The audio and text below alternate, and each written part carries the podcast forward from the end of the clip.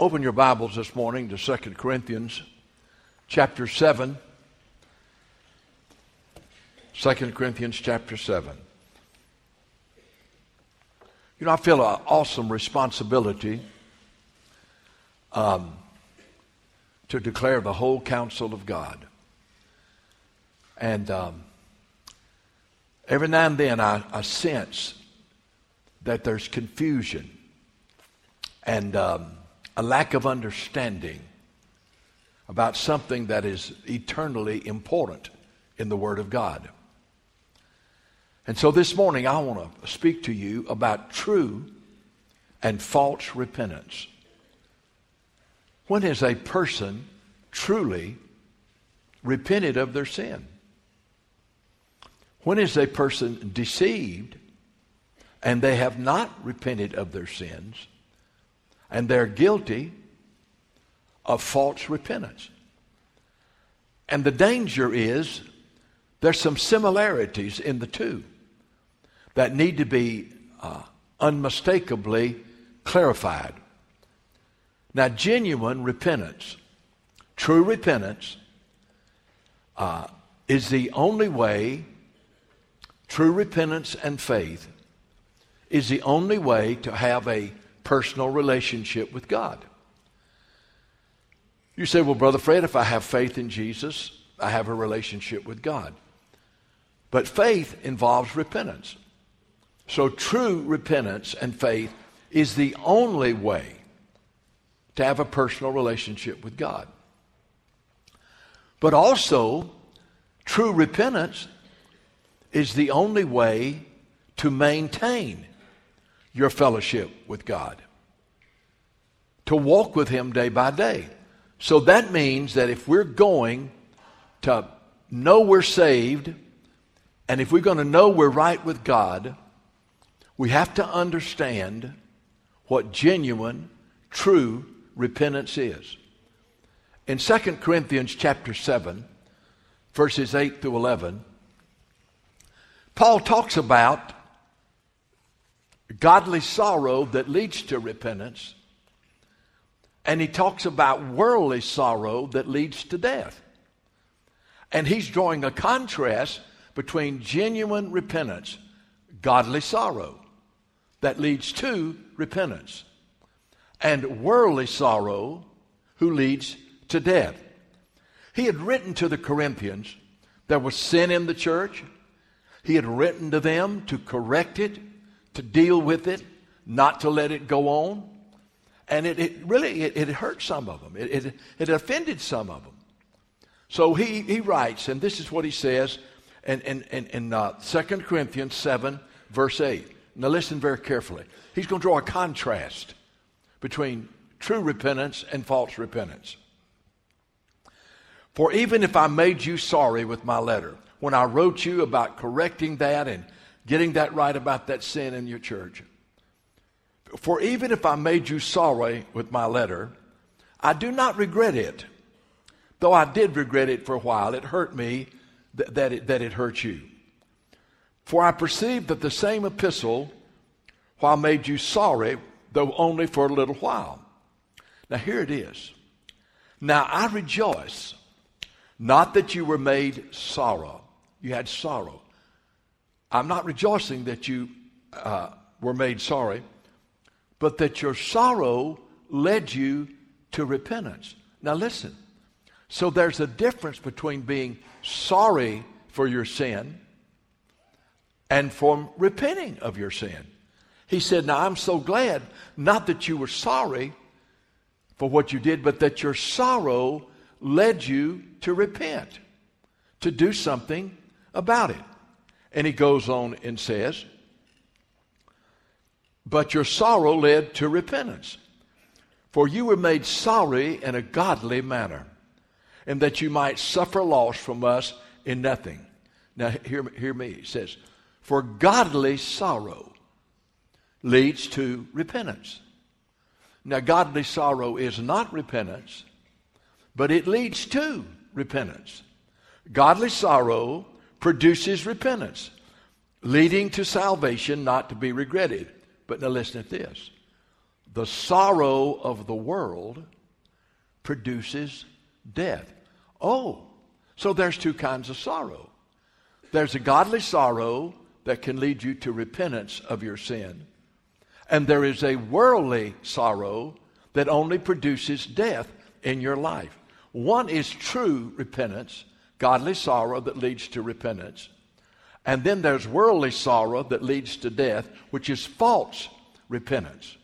And so there's no question that there's a difference between the two, between godly sorrow and worldly sorrow. All right? So what we want to do is ask the Word of God to show us. Now, how important is repentance? Uh, you can just, uh, if you want to, you can uh, just follow me. I'll give you the verses. But over in Acts 20, 21 and 22, Paul said that his message was one of repentance toward God and faith in Jesus Christ. And I'm reading in Acts 20, 20, and 21. For I kept back nothing from you. He's talking about into to the church at Ephesus. I kept back nothing that was helpful, but proclaimed it to you and taught you. I taught you this publicly and from house to house, testifying to Jews and Gentiles repentance toward God. Underline that repentance toward God, and faith toward the Lord Jesus Christ. Two sides of the same coin repentance toward God and faith toward the Lord Jesus Christ. Have you noticed how much the Bible calls us to repentance? If you want to, turn to Matthew chapter 3. You know, John the Baptist came preaching repentance. And uh, it's a very interesting passage where John is baptizing people, and he's baptizing them unto repentance. All right? John, Matthew 3, verse 3. Stay with me. In those days, John the Baptist came preaching in the wilderness of Judea, saying, Repent, for the kingdom of heaven is at hand. Now, this is he who was spoken of by the prophet Isaiah, saying, The voice of one crying in the wilderness, Prepare the way of the Lord, make his path straight. So, the way John the Baptist was preparing the way for Jesus, are you listening? He was calling them to repent. Repent, for the kingdom of heaven is at hand. All right, it goes on and down in verse 5 of Matthew 3. Then Jerusalem, all Judea, and the region around the Jordan went out to him. So people from every area were coming out to John. Why? And were baptized by him. Baptized by him in the Jordan, get this, confessing their sin. So here was a baptism to repentance. And a part of that baptism was the confession of sin. There's more than that, but that was part of it. A baptism of repentance was there was confession of sin. But I want you to notice something. John sees the Pharisees and scribes coming to them. But in verse 7, but when he saw many of the Pharisees and Sadducees coming to him, he said to them, Now I'm, I'm just reading his words. He said, You brood of vipers. He said, You bunch of snakes. Who warned you to flee from the wrath to come? They were going to come out and be baptized by John. But John knew that they had never repented. Who warned you to flee from the wrath to come? Listen to verse 8. Now, don't miss this. Therefore, bear fruit worthy of repentance. He said, I'm not about to baptize you into repentance, the confession of sin, until there's a change in your life, until there's evidence that you have repented. He said, Listen, before I baptize you, you're going to have to bear fruits worthy of someone that has repented. So obviously, there was no repentance in the lives of the scribes and Pharisees. And if it was, it was a false repentance. So John the Baptist called us to repent. You know what Jesus did in, Luke 13? He said, Do you think that the Galileans who, whose blood was mingled by Pilate were any worse than sinners than the other people around them? He said, No, let me tell you something. Unless Jesus said, Except you repent, you repent, you will perish. And he used another uh, example of how the Tower of Siloam fell on 18 people. And he said, You think they were worse sinners because the tower fell on them? He said, No, I'm telling you, but unless you repent, unless you repent of your sin, you will likewise perish. So John the Baptist came preaching a message of repentance. Jesus came warning them, unless you repent. We're all sinners, and you just think maybe I'm not as bad a sinner as they are, and I don't have to repent. He said, You're wrong. Unless we all have to repent. Except you repent, you will not enter the kingdom of heaven. And then I just read to you where Paul said he preached repentance toward God and faith in the Lord Jesus Christ. Okay, now, I want to address two things. What is false repentance? When somebody, quote unquote, repents, but it's false, it's not accepted by God. In other words, it doesn't produce fruit worthy of repentance. What is false repentance? Well, Paul gave us the key when it said, it is a worldly sorrow. It's a worldly sorrow. Now, godly sorrow, which I'll explain to you in a few moments, godly sorrow is you see your sin against holy God and you repent of your sin because it is against God. It is against God. In other words, hey, I'm repenting of this sin because God loves me. He created me in His image. And this is a sin against holy God. It's the breaking of the law of God. And so my repentance is this God, this sorrow I have in my heart is because I've sinned against God. But no, wait a minute. That's not true with false repentance. Paul called it worldly sorrow that leads to repentance. I tell you, I got to thinking about this, and probably false repentance, worldly sorrow, is self centered and it's selfish. You say, well, what do you mean, Brother Fred? Well, I'm going to tell you what I mean. Now, here's a person who has obviously sinned. Okay? And, but they have a worldly sorrow. And it doesn't lead them to repent against God. And you know why it's so selfish? Let me tell you why. It's, this is what it is worldly sorrow is sorry for what sin has cost them personally. In other words, how sin has affected them. It's not how sin has affected God, but they're sorry because of how sin has affected them. You know, l- l- let's face it. All right, here's a person who's living in sin. And their sin is exposed. It's exposed. And they get caught. And they say, Oh, I, oh I'm so sorry that I did that. I, I'm so sorry that I did that. And inside they're thinking, well, now, now what does that do to my reputation? And what does that do to my respect among people? And, and, and what does that do that, you see, they're, they're not saying, look what I've done. I've sinned against God. It's all about themselves. Worldly sorrow, false repentance is I'm sorry that I got caught for the sin that I committed. Secondly, a lot of times it's just sorrow for the consequences of their sin. It doesn't, it doesn't, it's not that they've sinned against a holy God, but you know, look what sin did to me. Look what it did to me. I, I, I used those drugs and it, it affected my mind. But, but they never think that, hey, using drugs was a sin against God. It's just the fact that it's affected their body, affected them. It's all about what sin has done to them. So oftentimes it's about this. Well, you know, sin has broken my relationship with my family.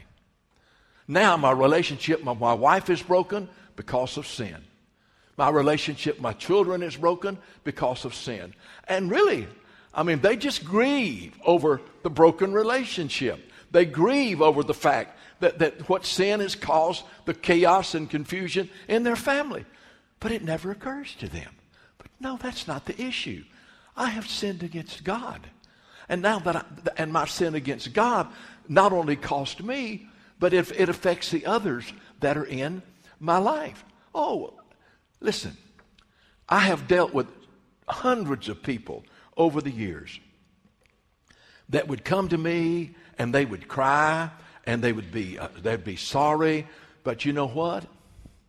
It wasn't that they'd sinned against God. It was what sin had done to them and what sin had cost them and how it affected them. This is kind of uh, the thing that I thought about. They'd come and they'd say, Well, Brother Fred, I'm just hurting. I'm hurting, and I want to get over my hurt.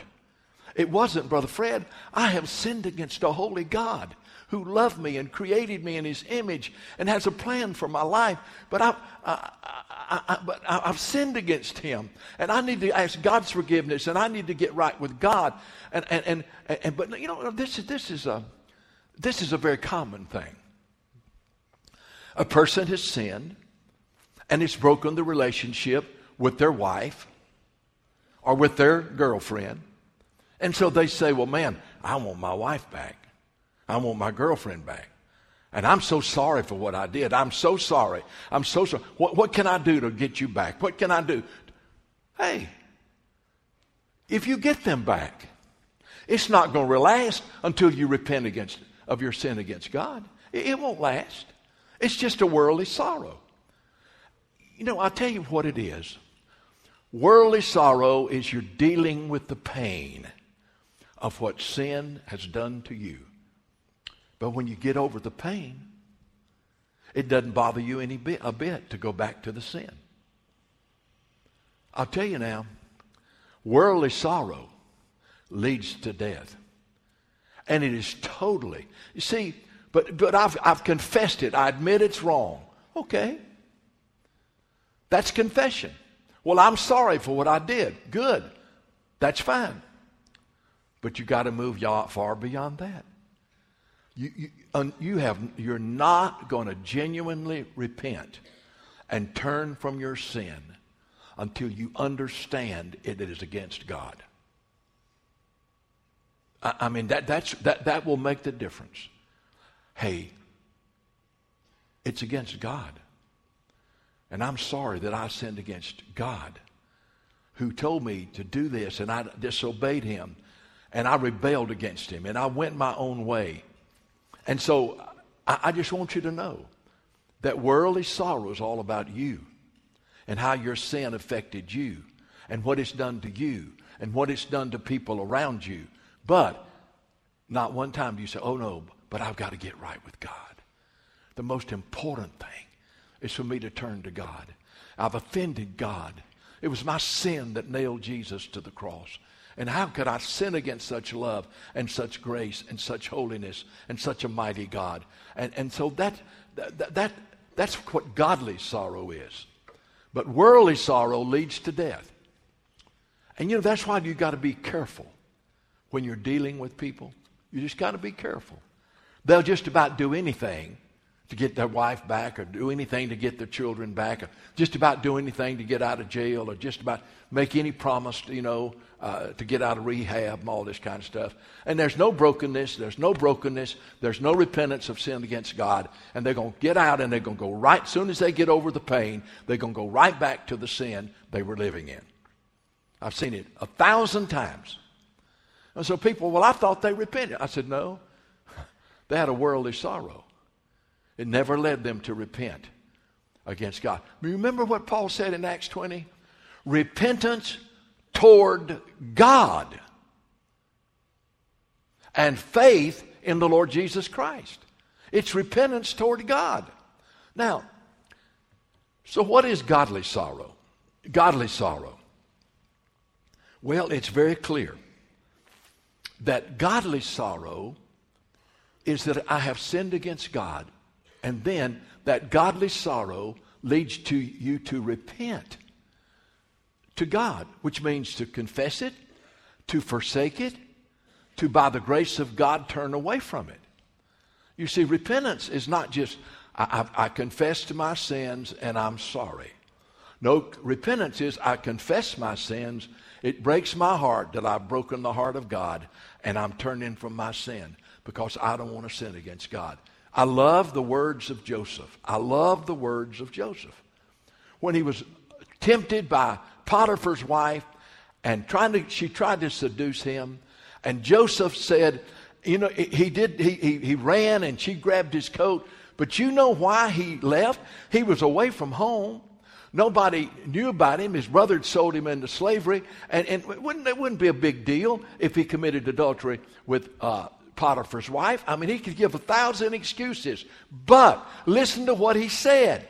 He said, How could I commit so great a sin against my God?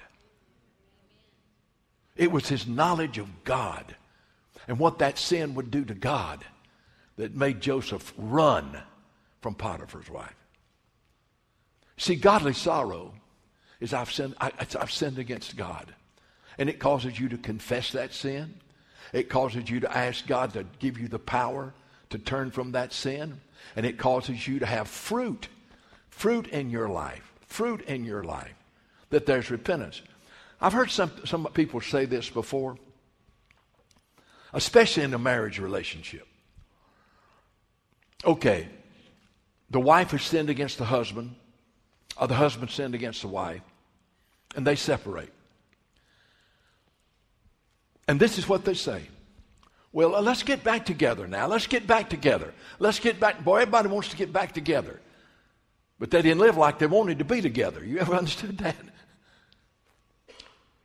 And I've heard one say, Well, I'll tell you what, when I see a real change in your life, when I know you've really changed, and I know you're not the same person I was living with, when I've seen a genuine change in your life, then I'll consider it.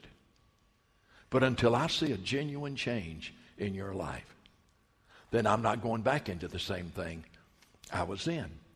What they're saying is if there's genuine repentance, if you realize your sin against God and you repented against toward God and He has forgiven you and you know now God has changed you. You're not the person you used to be. You used to promise me you would do right. You used to promise me that would never happen again. But it always did because it was all about you and selfish.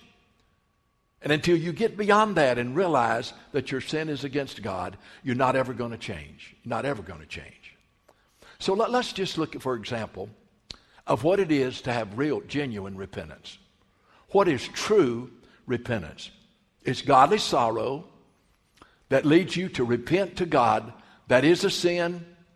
I take full responsibility for my sin. I confess it. I take full responsibility for it.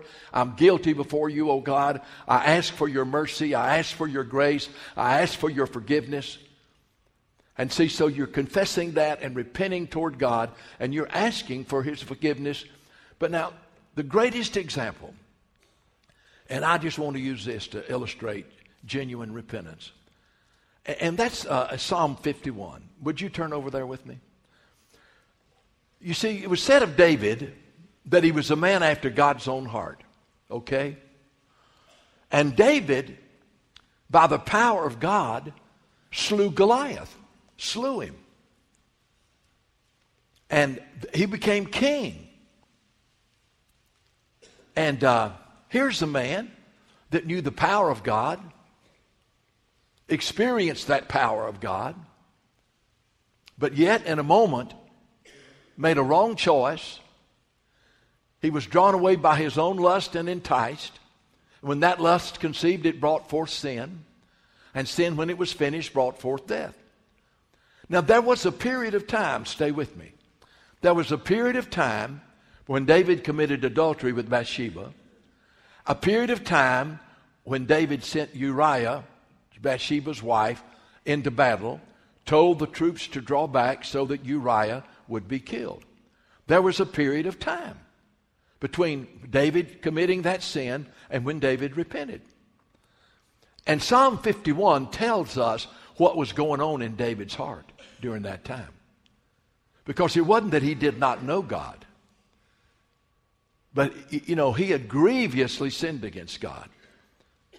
But, you know, obviously the reality had not broken into him. And then Nathan came and confronted David. And, and David uh, got enraged when Nathan said, Listen, there was a man that had a, a thousand sheep and he had some people come to visit him. And then there was another man that had one sheep that was his pet. And this guy who had a thousand sheep went over, instead of taking one of his sheep and fixing that for a meal, he went over here and got the one sheep of that neighbor of his and got it from him and made that his meal. And David became enraged, enraged. Here's a guy that's got a thousand sheep. And he goes over here and just takes it away from a man who has one. And, and David was ready just to, to, to kill the one that did that. And Nathan said to David, David, you're the man. You're the man. You took Uriah's wife. You had Uriah sent to the front of the battle. David, you're the man. You're the one who committed this horrible act. And you know, by the grace of God, the light of God's Spirit shone into David's heart, and he got under deep conviction. And he began to have a godly sorrow. I mean, he never mentions in Psalm 51 the name of Bathsheba. He never mentions that he sinned against Bathsheba, and he did. He never mentions that he sinned against Uriah, but he did.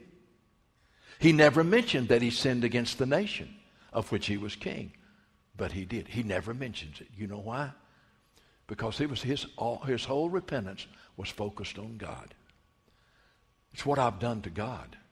The God who had me chosen to be king over Israel.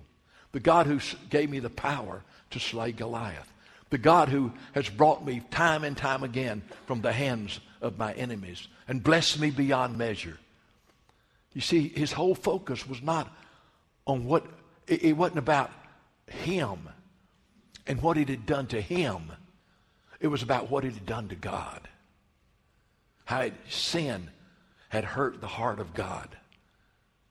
You say, well, Brother Fred, you mean our sin breaks the heart of God? It is an offense against God? Of course. Now, in Psalm 51, David says that all genuine repentance begins with a broken and a contrite heart toward God. Look in Psalm 51, verse 16. All true repentance begins with a broken and a contrite heart before God. Here it is. For you do not desire sacrifice, Lord. Now, he was, he was fully aware of his wickedness now. You do not desire sacrifice, or I would give it to you, Lord. I'd do anything. You do not delight in burnt offering. If you did, I'd bring you one. Listen to what he said. The sacrifices of God are a broken spirit, a broken heart, and a broken and contrite heart, O God, you will not despise. Lord, the only way I can deal with my awful sin is to have a broken heart, a contrite heart for what I did against you, how I sinned against you. He said, The only sacrifice you want from me is a broken heart and a contrite heart. It's another way of saying, a godly sorrow. I've sinned against God, and it will lead me to repent, never to do that again. And so let's, let's notice what godly sorrow and uh, true repentance involves. Look at Psalm 51 and verse 3. Now, stay with me. This is true repentance. It's not false repentance, it's true repentance. Listen to what it says in verse 3. I acknowledge my transgressions my sin is always before me. Now listen to what he said. Against you and you only have I sinned. David, what about Bathsheba? What about Uriah? He said, You don't understand. It was against God. He said, Against you and you only have I sinned and done this evil in your sight, that you may be found just when you speak and blameless when you judge. Hey, that's true repentance. He acknowledged his transgressions and that it was against God who had blessed him beyond measure. The next thing you notice, about um, David and his genuine, true repentance. It was not only th- uh, that it was a sin against God, but that um, he, he was that he was guilty. He was not trying to justify what he did. He was guilty. Look at Psalm 51, verse 2. And he's asking God to just wash him and asking God to cleanse him. He said, I'm guilty, Lord. I'm guilty.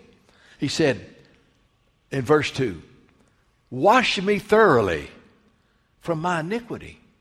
Lord, I'm, I'm, my, I'm, I'm, I'm, I'm guilty. My soul is stained. Wash me thoroughly from my iniquity and cleanse me from my sin. David just was overwhelmed with the guilt uh, of what he had done against God. And he's, he just said, God, just wash me from it. Just cleanse me from it. I don't, can't stand the thought of walking before you with this sin in my life. And he says it again in verse 7 Purge me with hyssop. That was a little bush which they would dip in the blood of a lamb. Purge me with hyssop, and I will be clean. He said, Wash me, Lord, wash me, and I shall be whiter than snow.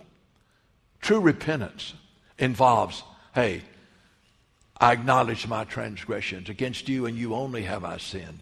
And God, I want you to know I know how guilty I am. And I need for you to wash me. And I need for you to cleanse me. And I need for you to make wash me and I will be whiter than snow.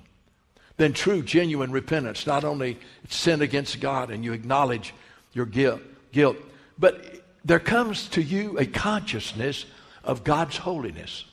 I want you to look down at verse 9. You see, I think this is David just becoming aware of how holy God is and how, how uh, wicked what he did was in God's sight. It says in verse 9, listen to what he's telling God because he knows God is holy. Hide your face from my sin. Just hide your face from it, Lord. Don't look upon it, oh God. You're so holy. Hide your face from my sin and blot out all my iniquities. And then, you know, he goes on, true repentance. He says, I want you to change my heart, Lord. I love this. He said, I, I don't want to do this again. I don't ever want to go there again. I don't want to ever do this again. So, God, would you change my heart?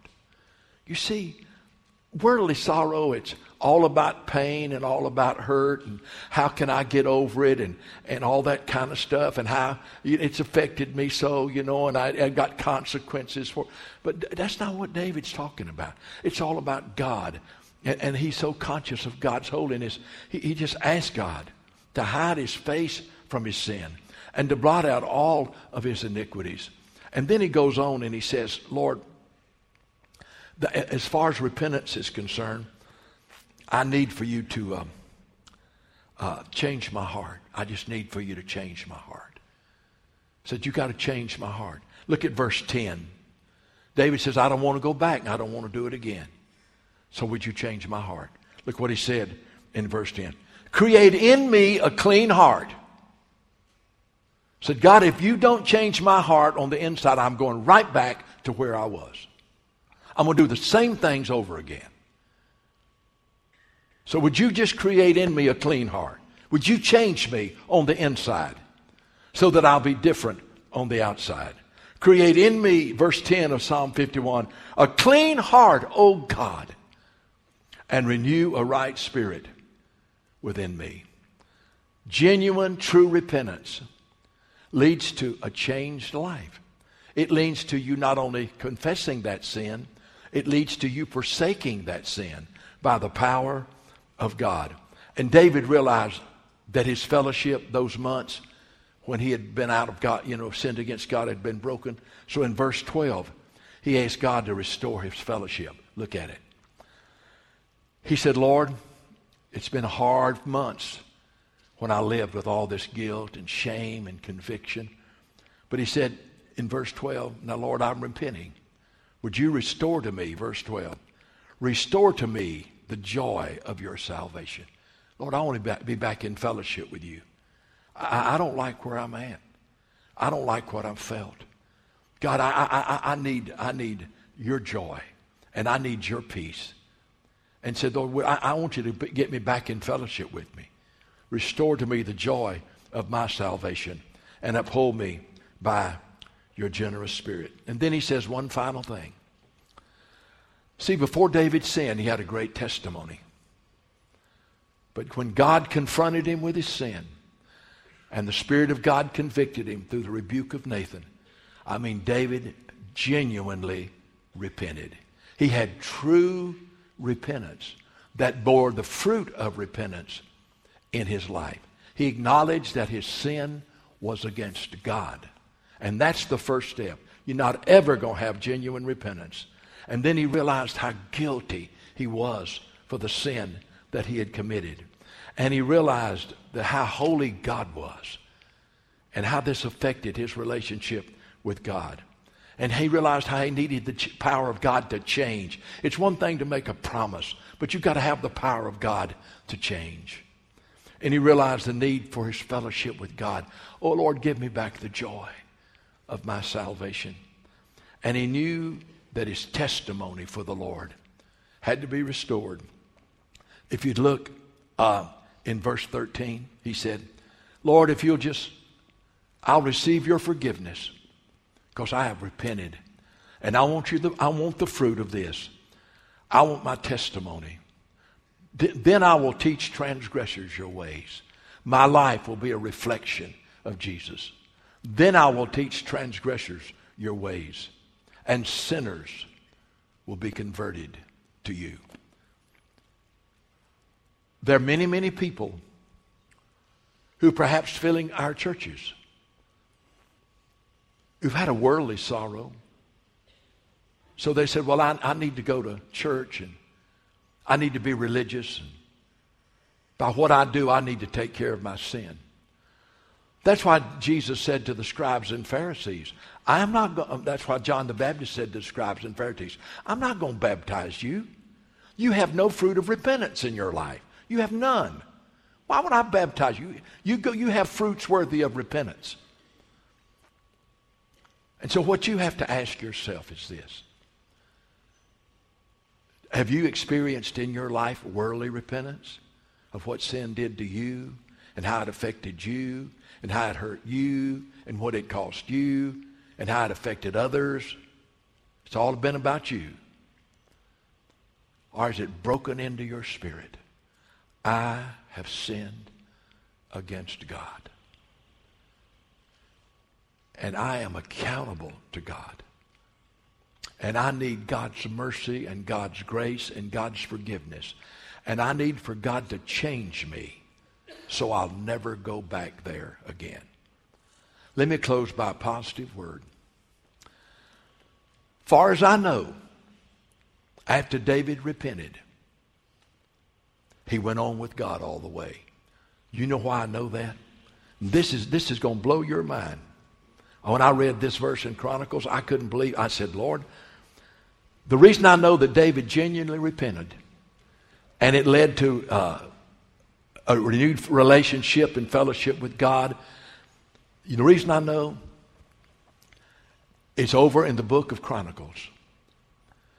God was talking to Solomon, the son of David and Bathsheba. He was talking to Solomon. He said, Solomon, I want to tell you what I want you. I want to tell you, give you a word of counsel. If you will walk before me like your father David, I will bless you and make you a great ruler. I read that. I said, Time out, Lord. Don't you remember what David did? How he sinned, committed adultery, committed murder by sending him to the front of the battle. I said, My God, don't you remember what David did? He said, Don't you remember how David repented? And when David repented, he said, Wash me, blot out my transgressions. And God actually said to Solomon, If you'll walk before me like your father David, I will bless you. When a person has true repentance, God forgives and God forgets. All I got to say is hallelujah. Aren't you glad when you know you sinned against God and repent? The blood of Jesus Christ cleanses you from all sin. God says, Your sins and iniquities I will remember no more. You see, Brother Fred, I never have gotten beyond my guilt. Maybe you've had worldly repentance. Maybe you've never understand the seriousness of your sin against God. You see, the world laughs at sin. The world makes fun of sin. Oh, it's, it's no big deal. I guarantee you it's a big deal to God because He is holy. He's holy. And whether it's a, a, a, sin of the flesh or a sin of the spirit, it's still a sin. And you got to repent. You have a godly sorrow that leads you to repent to God of that sin and ask Him to change your heart and help you never to go there again. That's repentance when you say, God, I don't want to go there again. I don't want to go there again. I want you to change my heart so I will not go there again.